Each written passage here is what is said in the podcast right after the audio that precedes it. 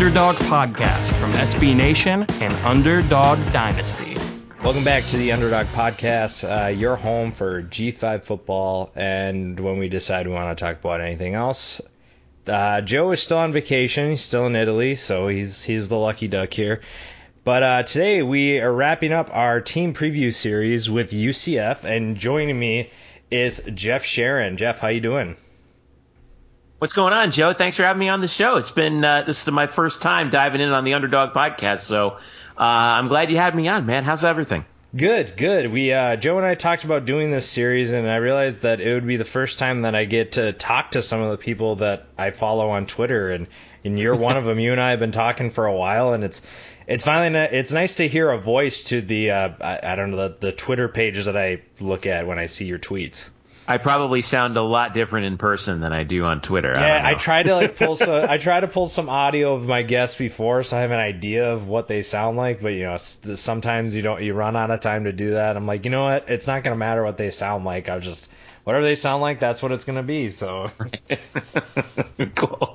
But uh, yeah, yeah we'll, we'll just dive right into it. It's, uh, there's a lot to talk about surrounding UCF, and you and I talked before this episode. We talked a little off air about everything that's going on with the, the whole drama with Danny White and the and Florida and the playoff and all that stuff, and we're, we're not going to dive into that because, like we said, you and I could be here for forever, and we would right. never wrap this episode up. Which that's fine. You and I would enjoy it. I don't know if our wives would appreciate that, but you and I would have some fun. Yeah, yeah, my and my kid is in the room next door to my office too, so yeah, I'm pretty sure he'd be like, "Dad, quiet." Dad, so, I don't yeah. care about UCF anymore. Go to bed. Yeah. Well, go to bed before I become a USF fan. Yeah, seriously, we don't want that. Well, let's let's start with the obvious. It's you know McKenzie Milton was the face of the program for the last two years, and arguably he's he's the reason why UCF's had so much success. You know Scott Frost obviously had an influence, but you don't go very far if your quarterback's not any good. And now that he's hurt, which really sucks, even I don't like that he's going to be out for probably the whole year, but now you kind of have to move on, and that, that's kind of the mo with football players is you just you go to the next man and we thought it was going to be a two man race between Brandon Wimbush and DJ Mack, but then Mack gets hurt and throws a wrench into things. So, what are the concerns surrounding the quarterback position, and what are we what are we looking for from Brandon Wimbush, or what are concerns with him? Kind of a nice problem to have if you're Josh Heupel, right? Um, I mean, but the the central question is what does UCF do to replace that? This is McKenzie Milton in the last two seasons. He's thrown for 60, 6,700 yards, uh, exactly 6,700 yards, by the way, uh, 62 touchdowns and, 50, and just 15 interceptions in the last two seasons in 23 games. And how do you replace that? Well, we saw last year in it, it, we we saw DJ Mack come in um, when McKenzie was a little banged up against ECU, Mack came in and had a pretty decent game against the Pirates. Uh, he led the Knights to a comeback victory in the uh, championship game against Memphis. And then, you know, people look back at that LSU game. I, I thought actually DJ played fairly well. His receivers sometimes didn't help him out in that game. Um, and it's hard to believe that uh, last year he was a redshirt freshman. That's the other thing too. So he would have been. It's likely he would have been, or at least had the pole position to be the starter, and then he breaks his ankle um, in what UCF has called a non-football injury. Yeah, that's um, great. Yeah, two weeks before before camp starts. So, well, fortunately for Josh Heupel, he went out during the recruiting period and got some insurance with um, Brandon Wimbush, who's a graduate student transfer from Notre Dame.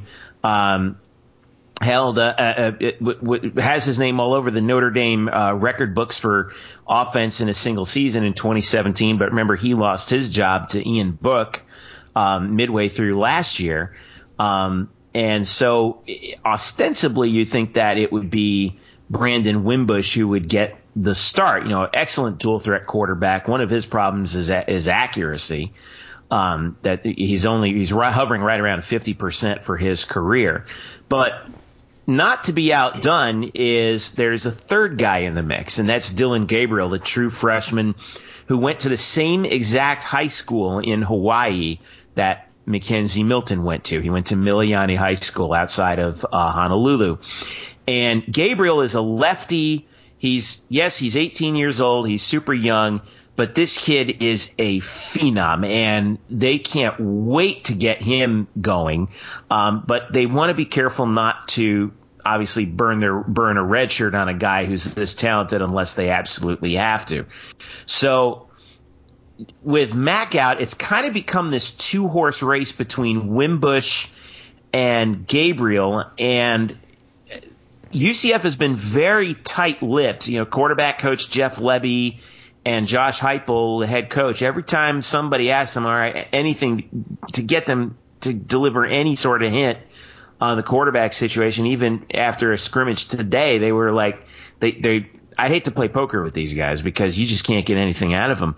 and, um, and, and, and so it, there's, uh, the other thing that kind of bodes in their favor is Gabriel they have the new redshirt rule since two years ago, right? So he can play four, up to four games, and they could still redshirt him for this year. So um, I suspect that in the season opener at home against Florida A and M, that we're likely going to see both of these guys get some get some action with the first unit, and then we'll see what they've got as uh, as the Knights get ready for their uh, schedule here in 2019 with that with non-conference games against uh, against Pittsburgh and uh, against uh, Stanford and FAU as well.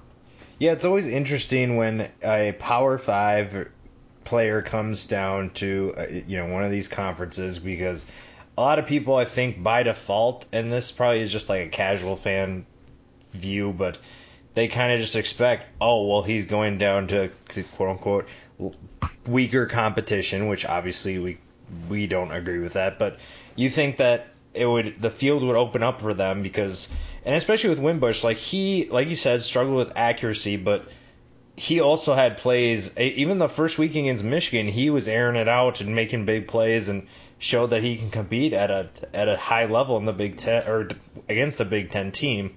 But then obviously, you know, you have to be consistent. So you always wonder what that brings in terms of coming to UCF. Now, a quick side note question: Didn't McKenzie Milton get sus- not suspended but benched or it was some weird situation last year and Mac started? What happened there? Right. So that was that was the ECU game. It was it was at ECU and ECU was bad last year. And and McKenzie, so this was the game after the Memphis game, that 31-30 game in the in the Liberty Bowl, which was just a thriller in the rain. I mean, it was like a it, it was like a it was like a Tolstoy drama that game. And uh and McKenzie was banged up in that game. He actually hurt his ankle on the touchdown run that gave UCF the lead.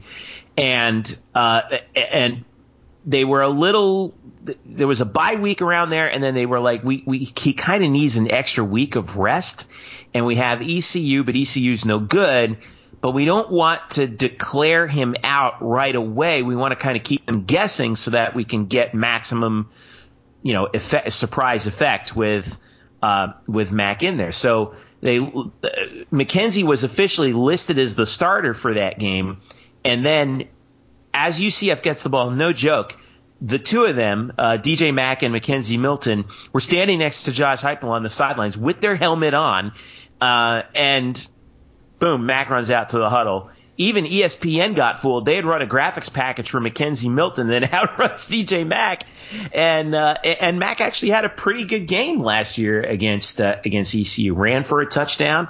Um, and uh, and he actually didn't throw. Uh, he actually uh, didn't throw for a touchdown, but the guy who would be the fourth string quarterback, Quadry Jones, did. They put him in for one play on a on a wide. Lined him up at wideout, and he threw a, a trick play touchdown pass. But um, but Mack is Mack's clear strength is that he's he's a big kid and he's a runner he's like a battering ram out there. He ran for for he ran for four touchdowns, which was a school record in the second half alone of the second Memphis game, the the one in the conference championship. So that was a weird situation. McKenzie wasn't suspended; it was just. It, it, they wanted to give him an extra week of rest to heal up his ankle um, prior to that game, and and it worked to that point. Um, and then uh, and then the game against South Florida happened. yeah, right. It, the, the ECU game was weird because it, it was, you know, another thing we talked about is, you know, the people that you you follow you see a handful of tweets, and like I said, perception is reality. You, people were talking, oh, Mil- Milton's suspended for the game, and then you watch the game and you see, okay, well, he's he's dressed, ready to go, and he's Right. got his helmet on, and then like you said, you know, we were all kind of thrown for a loop where they're both ready to go, and Mack goes out, and you're like, well, if Milton's ready to go, why isn't he starting? And that so Yeah. weird, but. I- You know, it's it again. It sucks that neither one of them are. Well, Mack might come back, but it's they're not ready right away. So that's that sucks that we have to adjust. But you know, the the nice thing with UCF is, and Brandon Wimbush is going to find if he wins the job, assuming. But there's so much talent at every other position, and especially at running back. And it was interesting to me that you have two guys in Adrian Killins and Otis Anderson, and both are phenomenal in space. Killens obviously has DeAnthony Thomas speed, and Anderson's just so versatile in the offense. But then you get Greg McCrae to come out of nowhere, and he kills it too. So now, what what do we look forward to in year three from now? Three guys, and it seems like Otis Anderson kind of took a hit in terms of production. So what what do they do? What do they do to use all three well? And is their production more of kind of a product of how good the offensive line plays? Well, the offensive line is always going to be key, especially with the move to Heupel's system, which was different than Scott Frost's system. Frost's system was a lot more, you know, especially in terms of scheme, was you're still going to see a lot of read option stuff from Heupel, uh, like kind of like you did, but it was a lot more lateral with with Scott Frost's system.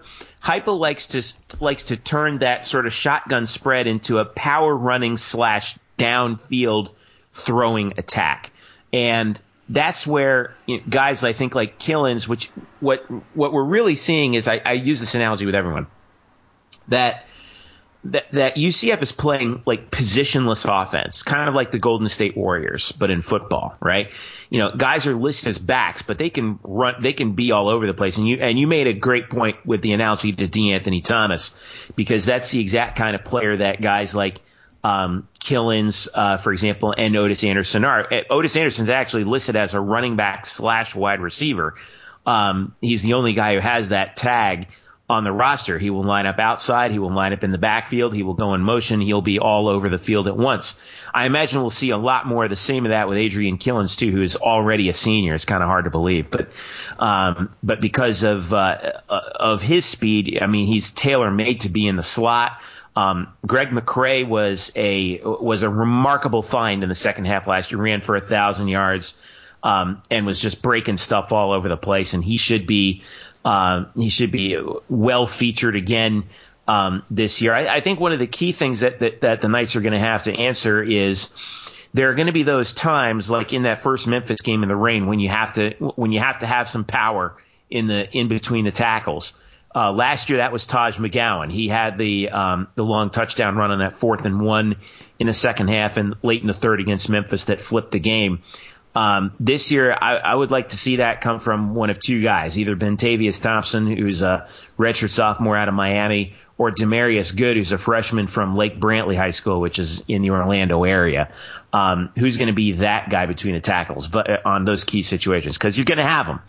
But um, as far as you know, how do these guys fit in? Um, you know, where are we going to? What are we going to see out of McCrae? What are we going to see out of Killins and and Anderson? It's just it, it, it, they like having a situation where there's no set spot where we see those guys. Um, wherever they line up is wherever they is wherever they're going to line up, and we're we're going to find a way to get them the ball in space, like you said, because that's where they are so dangerous. And uh, you know, Adrian had a bit of an off year last year, and still was one of the t- was one of the team's top rushers. Um, even so, I, kind of the secret got out from him. I'd like to see him also return kicks a little bit more. I think he was battling a few nagging injuries last year uh, as well. But like I said, it's a it's a nice problem to have if you're Josh Heupel um, to have all these kind of all these weapons at your disposal that you can move all over the field. Yeah, it's definitely not a shallow arsenal, that's for sure. And it's Yeah. it's, t- it's tough with Killins because it seems like that you know even like like Marquise Brown from Oklahoma, you see these guys are so fast, but it seems like with these fast guys that th- the little injuries just seem to be bigger for them, and I, I it's it's tough to watch because you want to see them perform at a high level, but it's just yeah. Hopefully he can stay healthy, and the, yeah, their offense is just obviously so much more dynamic with him in it. Right. Yeah, and and that's not to outdo the wide receivers that they have out there too, because um, you know Marlon Williams, for example, who's listed as a wide, is actually a converted back. Um, and you have a lot of others, a lot of other guys outside the numbers who can just who can who help you spread the field. Um, you know, Tre Nixon and Gabe Davis. I think Gabe Davis is going to be an NFL prospect after this season.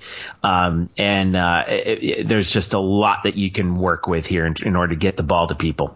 Yeah, right. Both guys are definitely fun to watch. Davis is just like I think I agree with you. He's got he's got the frame that I think NFL teams will like.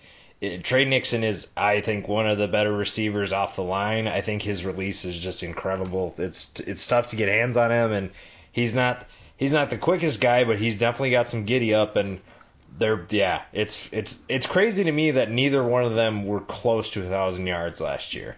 Yeah, they kind of they kind of took um, some of the some, some of the yardage away from one another. I, the key difference with them is you know Tre is such a speedster out there. He it, it, the the key is for him to beat his man.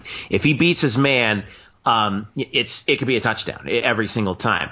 Gabe is a little bit different where he's the kind of guy who, you know, like you talked about his frame, he's 6'3, 212, but has incredible leaping ability. If you throw the ball anywhere near him, he's going to get it.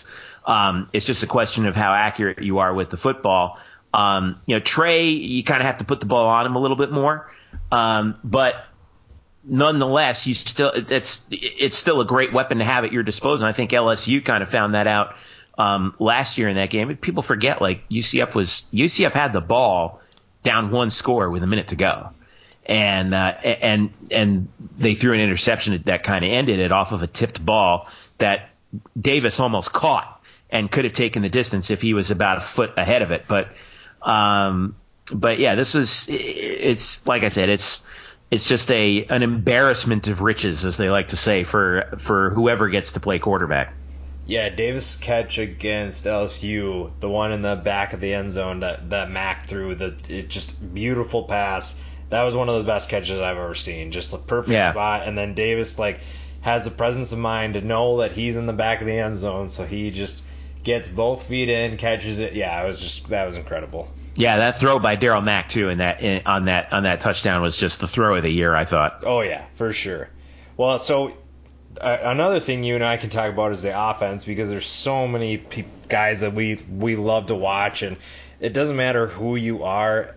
It just there's so many weapons that are fun to watch, and we flip to the other side of the ball, and it seems like you have guys like Brendan Hayes and Richie Grant and Nate Evans. You know their names. They're they're gonna be studs on the defense, but it seems like UCF almost took a step back last year. So what can they do to bounce back, and who are some of the guys that can contribute to them improving this year? You know, I, I, I didn't really th- I didn't really think that in terms of taking a step back. You know, the problem that that you're going to have when you have an offense like UCF is you're just going to have to live with the fact that the defense is going to be out on the field for a lot of plays and for a very long time. All right, so so what can you do? You can't you can't play that traditional sort of power defense. You have to find ways to cause havoc, and UCF specializes in in causing turnovers. Um, and uh, and you know, as we saw last year, you know, scoring defense for UCF was second in the American. They gave up 22.7 um, points per game. That was 36th in the country, despite the fact that they gave up um, 433 yards of total offense per game. That was 95th in the country. So 36th in the country in scoring defense, 95th in yardage. That's classic bend but don't break. Factor that in with a with a plus 14 turnover margin, which was third in the country, and that's how UCF went 12 and uh, went 12 and one.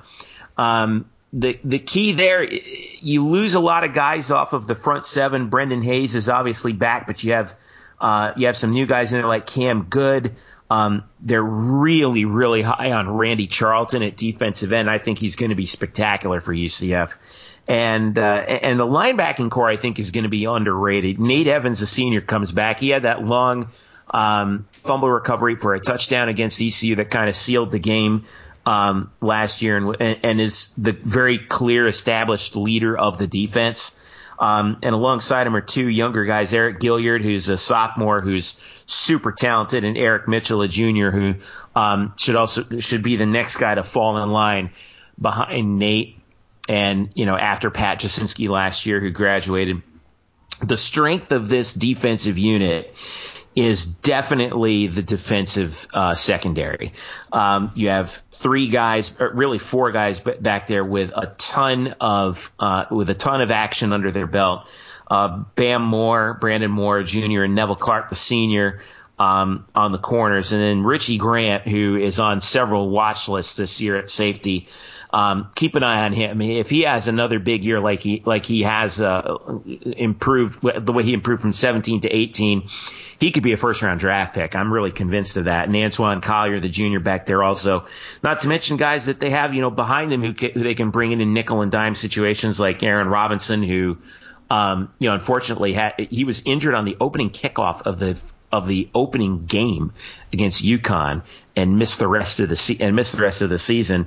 Um, should be a pretty good kick returner. Uh, and Jordan Hayes, uh, also a senior coming in, who should be who, who, should help out UCF. So, you know, those five key starters, you know, they were but they were it, it's the, the they return only five starters on defense in in Brandon Hayes, Nate Evans, and Moore, Clark, and Grant in the secondary, but there's a lot of experience. The, the guys who move into those starting spots got a lot of run last year because you have to substitute a lot with a bend but don't break scheme. So, um, and the best part about this, if you're UCF, is this is year two for that defense under Randy Shannon.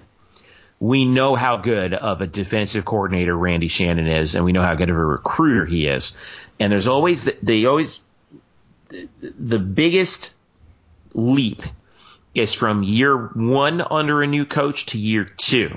And I think Shannon has very well settled himself in with this scheme um, and finding the guys he wants and putting them in positions to cause havoc and cause turnovers. So um, I think that actually this year could be a, an even better year for UCF's defense than last year.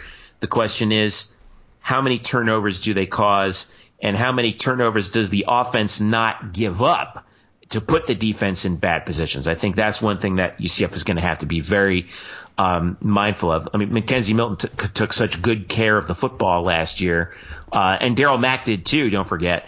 Um, what happens if you know Brandon Wimbush uh, gets an attack of the yips and all of a sudden it starts becoming inaccurate once again? That's that's going to be the key, I think, for UCF.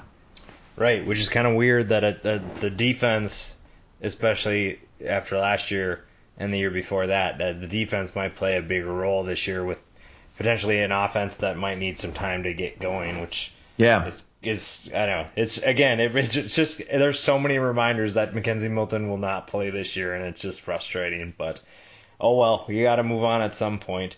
Yeah, they're well, hoping that there's there's hope. By the way, I, I, got an update on McKenzie Milton. I'm so sorry to interrupt, but no, you're good. Um, he actually went on Scott Van Pelt. Um, I saw uh, yesterday, and he said and and had some encouraging news that, according to him, the nerve in his leg is 100% healed. Now it's just a matter of getting the getting the structural stuff back online for himself. But that was the uh, yeah. one thing that they were really concerned about with his leg is you know what happens with because he saw his leg got that was like a car crash in that game. I mean, his leg was completely wrecked. He almost had it amputated. I don't think people really fully realize how close he came to losing his leg that day. Yeah, and uh, crazy. I know it seems it seems bizarre to think about, but it's true. And uh, the the uh, his his blood supply is okay. His uh, and his uh, most importantly the nerve um, his nerves seem to be, uh, at least according to him, are much better. So um, we're not going to see McKenzie Milton this year, but McKenzie coming back for a senior season in 2020, it's a possibility. Don't rule it out. I hope he does. It was uh, me too. I uh, so I actually got married on Black Friday or the day after Black or no, it was, it was the day after Black Friday, and or did they play Saturday? They play that game on Friday. That's yeah. right.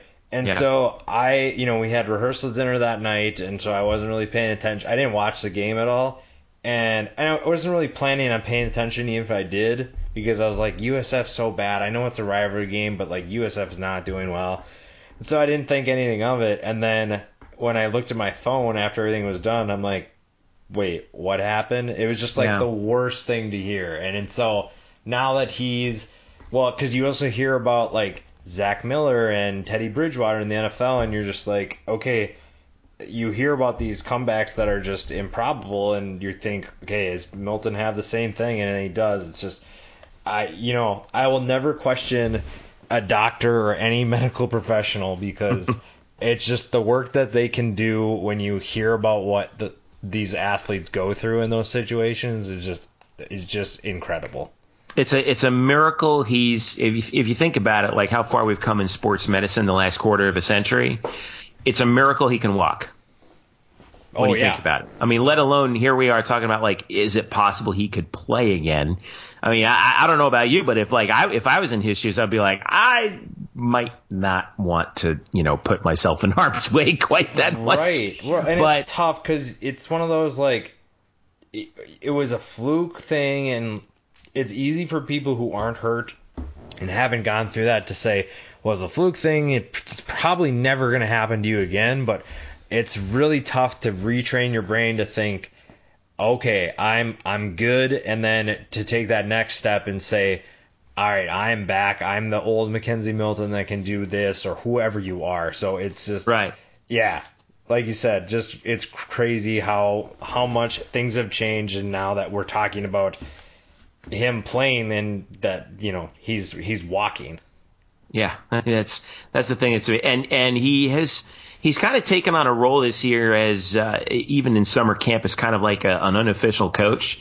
Nobody knows the offense better than him, and he is a uh, he's so, so. I know this. I know this sounds so trite, but like he's a genius with the football and with this and with the scheme. And you know there are a few guys I think it- certainly in the history of the school who have that who've had that level of um, who, who just they, they uh, to use another horrible cliche he plays chess where everybody else is playing checkers I like that And- one though. you know and it, it, yeah but but that's how he is so you know he might be a very key key individual for the team um, going forward with this uh, with this quarterback situation. You know, in, in terms of getting Wimbush and and Gabriel up to speed and trying to get them to. I mean, it's going to be obviously very difficult to replicate. You know, 62 touchdowns in two years, but um, but if anybody can, you know, nobody knows the whole thing better than he does. So yeah, why not? Yeah, it's yeah. You're right. It's uh, it's nice that they have that situation and that he has the potential to come back, but for now he can help his teammates and not maybe not rush back because there's really no point of rushing back, even if they're being successful. Because if they are successful, you don't need to throw that wrench into things. Just save him for another year and just make sure he's completely healthy to, to go Yeah. forward. Exactly.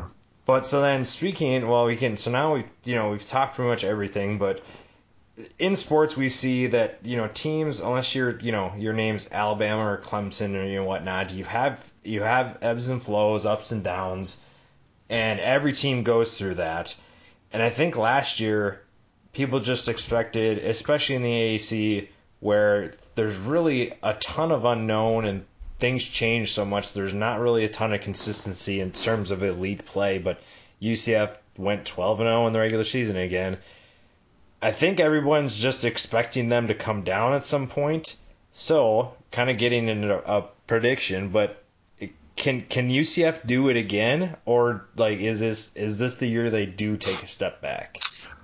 Well, you know, again, it, it all does. I, I still think that this that it will all come down to what kind of play they get out of the quarterback position. But when you look at the schedule, you know, and, we said this last year, like when we were, you know, kind of mulling it over and thinking, okay, like where where's the where's the stumbling block? Where's the where are they where are they going to hit a bump and then how are they going to recover? You know, we, we when we looked at the schedule, we said last year we said, you know, they have a greater than 50% chance of winning every game. Did we think they would win every game? No. Last year I thought they would go 10 and 2 and then they went 12 and 0. So, you know, way to go me. But um, I look at their schedule again this year and they have, in my opinion, um, assuming all goes as it should, they have a better than 50% chance of winning each game on the schedule. The toughest ones that they're going to face are the home game against Stanford on September 14th. That's a 3:30 kick. Um, I, some of the folks who've been previewing that game have been saying, "Oh, come on, UCF's going to should roll Stanford because the game's going to be on the East Coast and it's going to be hot and the kids from Northern California." I, I never put anything past the team coached by David Shaw. So uh, that game kind of is I'm going to keep a close eye. I would keep a close eye on. Um, and then also there's a Friday night game. This is really the game of the year in the American, at least as of right now. Uh, Friday night, October the 4th, UCF goes to Cincinnati. Uh, Luke Fickell has done a phenomenal job with the Bearcats. There's no doubt about it. Um, last year, the game between those two teams was basically for the American East Championship. That was the weekend that college game day came to UCF for the first time ever, and it Yeah, was about time. a yeah, it was a real coming out party for the university. I don't think I don't think even people at UCF realize how big that was for the University of Central Florida to to have that moment and put the university itself on such a big stage. Right. Um, you know, all the kids that wake up at 9:30 in the morning in you know Missoula, Montana, uh, you know, watching College Game Day and are like, "Wow, that place looks cool. Maybe I can go to school there." You know, and um, the, it, it was such a huge moment for the school. They win the game going away 38-13.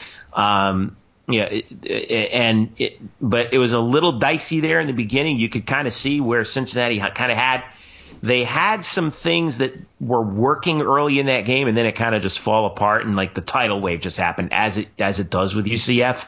You know, once they get rolling, it's it, once the once the ball gets rolling, it's hard to stop. Well, and But- and not to cut you off, but right, there were two things that I remember from that. The first thing was the, having game day at UCF, which I, my biggest thing with with game day is well, one, their music selection sucks, but that's a whole nother.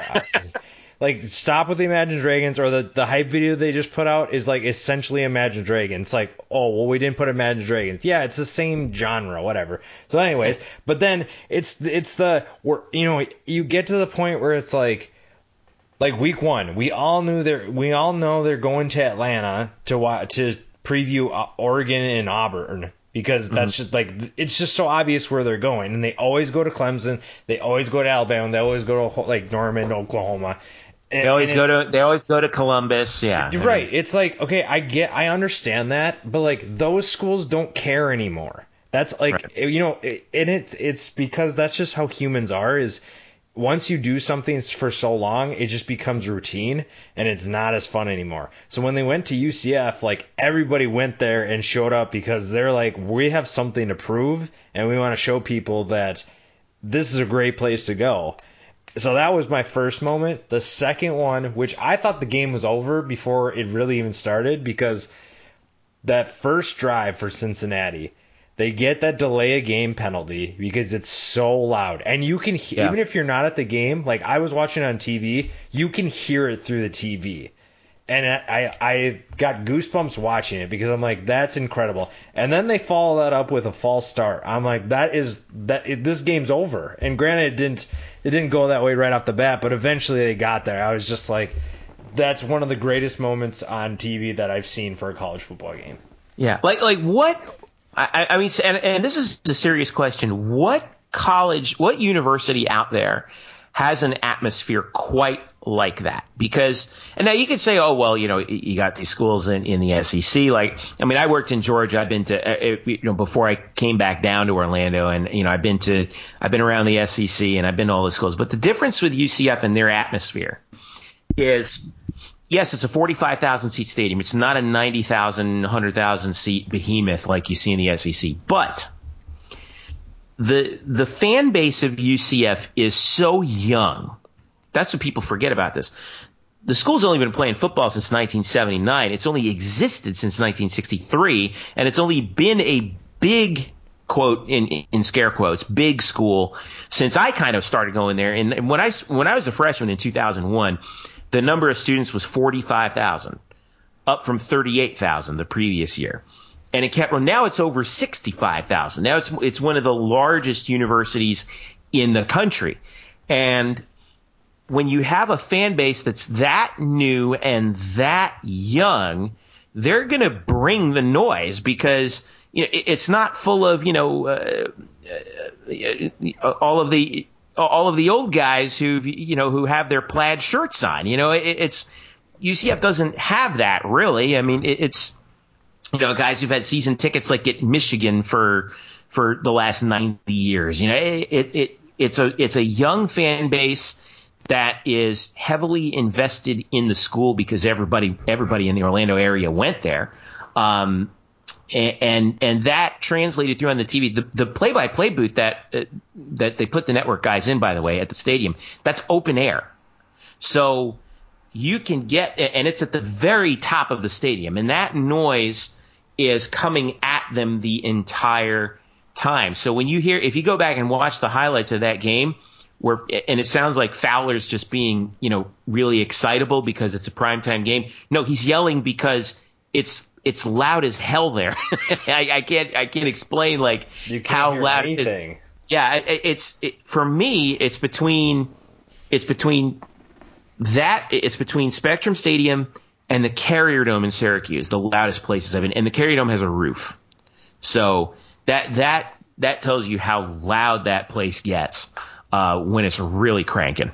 Right, and I think everybody has like a unique experience, but if Alabama wasn't winning football games at the rate that they do, or if they were like you switch UCF and Alabama in their conferences, like Alabama's atmosphere sucks compared to UCF, and it's great because they're winning, but like they're not nearly as loud, and it's just it's just different. And granted, there's loud stadiums all across the country, but there's not a single one that's you know it looks like it's about to collapse in about a matter of seconds because of the jumping and the. We yeah, oh. we we're in the press box, right? And and you know that, and there's a certain frequency at which the press box shakes.